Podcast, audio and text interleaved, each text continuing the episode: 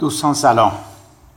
این نامه نامه سرگشاده خطاب به جناب آقای دکتر عباس علی کت خدایی سخنگوی شورای محترم نگهبان است. همونطور که می‌دانید مدتی است که شورای محترم نگهبان مسئله نظارت مستمر بر نمایندگان مجلس را در دوران چهار ساله نمایندگیشان مطرح کرده است.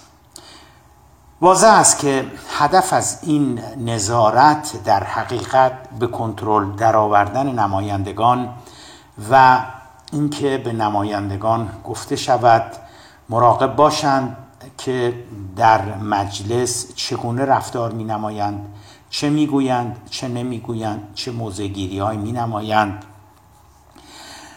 سخنرانی های قبل از دستورشان چگونه است؟ مصاحبه هایشان بیرون از مجلس چگونه است؟ و قصه هازا بنده این حرکت رو به هر انگیزه که داره صورت می‌گیره تحت عنوان نظارت مستمر شورای نگهبان در طی دوران چهار سال نمایندگی نمایندگان محترم مجلس شورای اسلامی بنده این رو خلاف قانون اساسی می‌دونم بنده این رو خلاف دموکراسی می‌دونم بنده این رو خلاف مردم سالاری می‌دونم و بنده این رو تلاشی در جهت در حقیقت به کنترل درآوردن استقلال مجلس و خدشه وارد کردن به استقلال مجلس می‌دونم.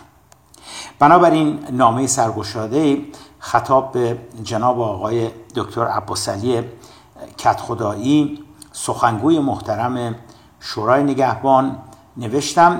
در این حال ایشون همونطور که می‌دانیم استاد حقوق دانشکده حقوق و علوم سیاسی دانشگاه تهران هم هستند بسمهی تعالی. سرور عزیز و مکرم جناب آقای دکتر عباس علی کتخدایی استاد ارجمند حقوق دانشگاه تهران و سخنگوی شورای محترم نگهبان.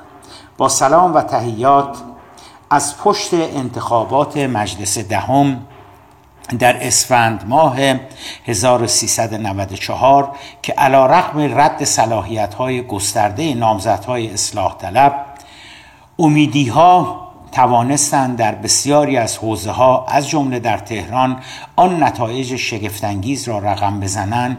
موضوع نظارت مستمر بر عملکرد نمایندگان مجلس در طول دوره نمایندگیشان مطرح شده است.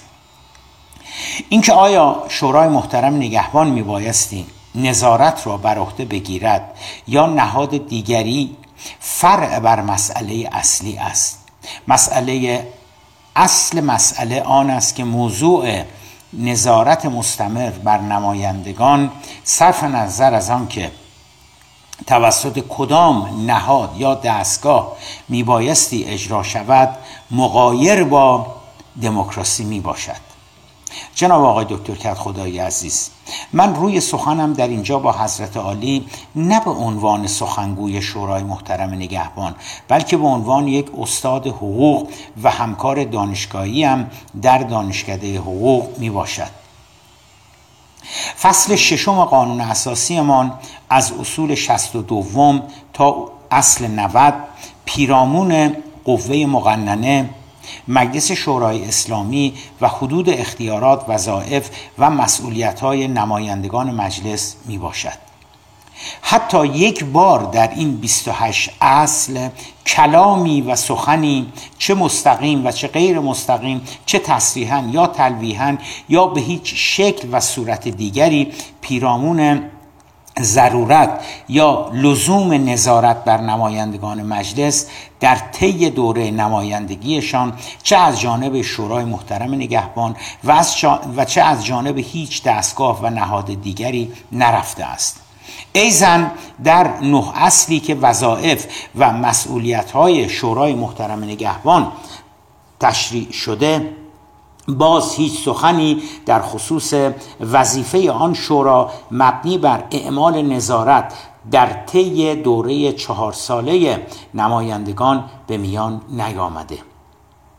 به عنوان یک استاد رشته حقوق از کجای این مجموعا سی و هفت اصلی که پیرامون شرح وظائف و مسئولیت های مجلس و شورای محترم نگهبان می باشد جنابالی آقای دکتر کت خدایی عزیز یا اعضای محترم شورای نگهبان لزوم یا ضرورت نظارت بر نمایندگان مجلس را استنباط میفرمایید.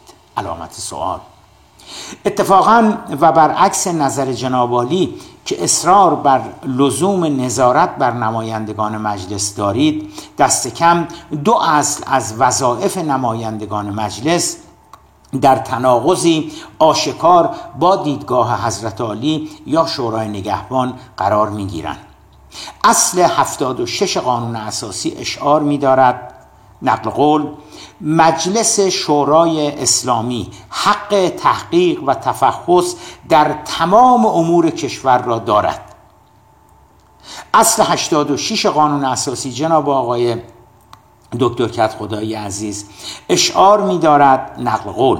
نمایندگان مجلس در مقام ایفای وظایف نمایندگی در اظهار نظر و رأی خود کاملا آزادند. و نمی‌توان آنها را به سبب نظراتی که در مجلس اظهار کرده اند یا آرایی که در مقام ایفای وظایف نمایندگی خود داده اند تعقیب یا توقیف کرد.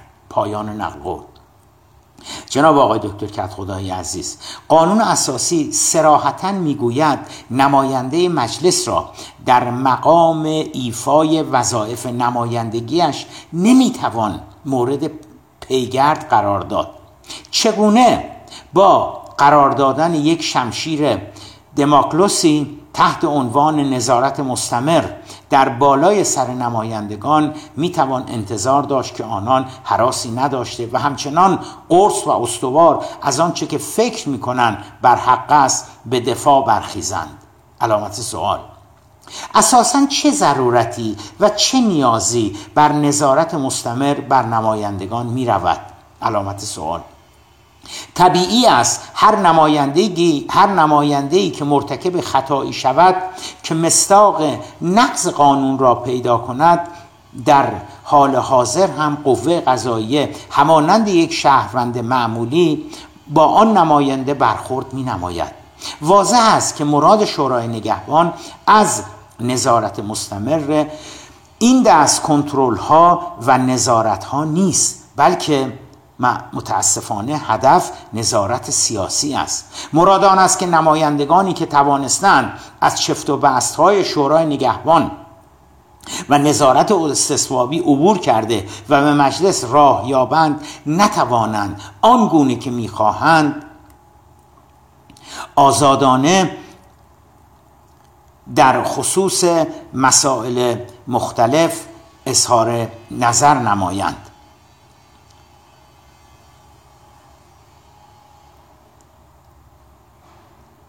مراد آن است که نمایندگانی که توانستند از چفت و بست های شورای نگهبان عبور کرده و به مجلس راه یابند نتوانند آنگونه که می‌خواهند آزادانه و مستقل رفتار نمایند. جناب دکتر کت خدای عزیز بخش عمده از توان استقلال جسارت و شهامت مجلسیان را معلصف شورای نگهبان به تدریج از طریق بکارگیری ناسواب نظارت استصوابی و رد صلاحیت های فراقانونی اگر نگفته باشیم غیرقانونی از بین برده است. تتمه آن را هم بنا دارید با اهرم نظارت مستمر از میان بردارید.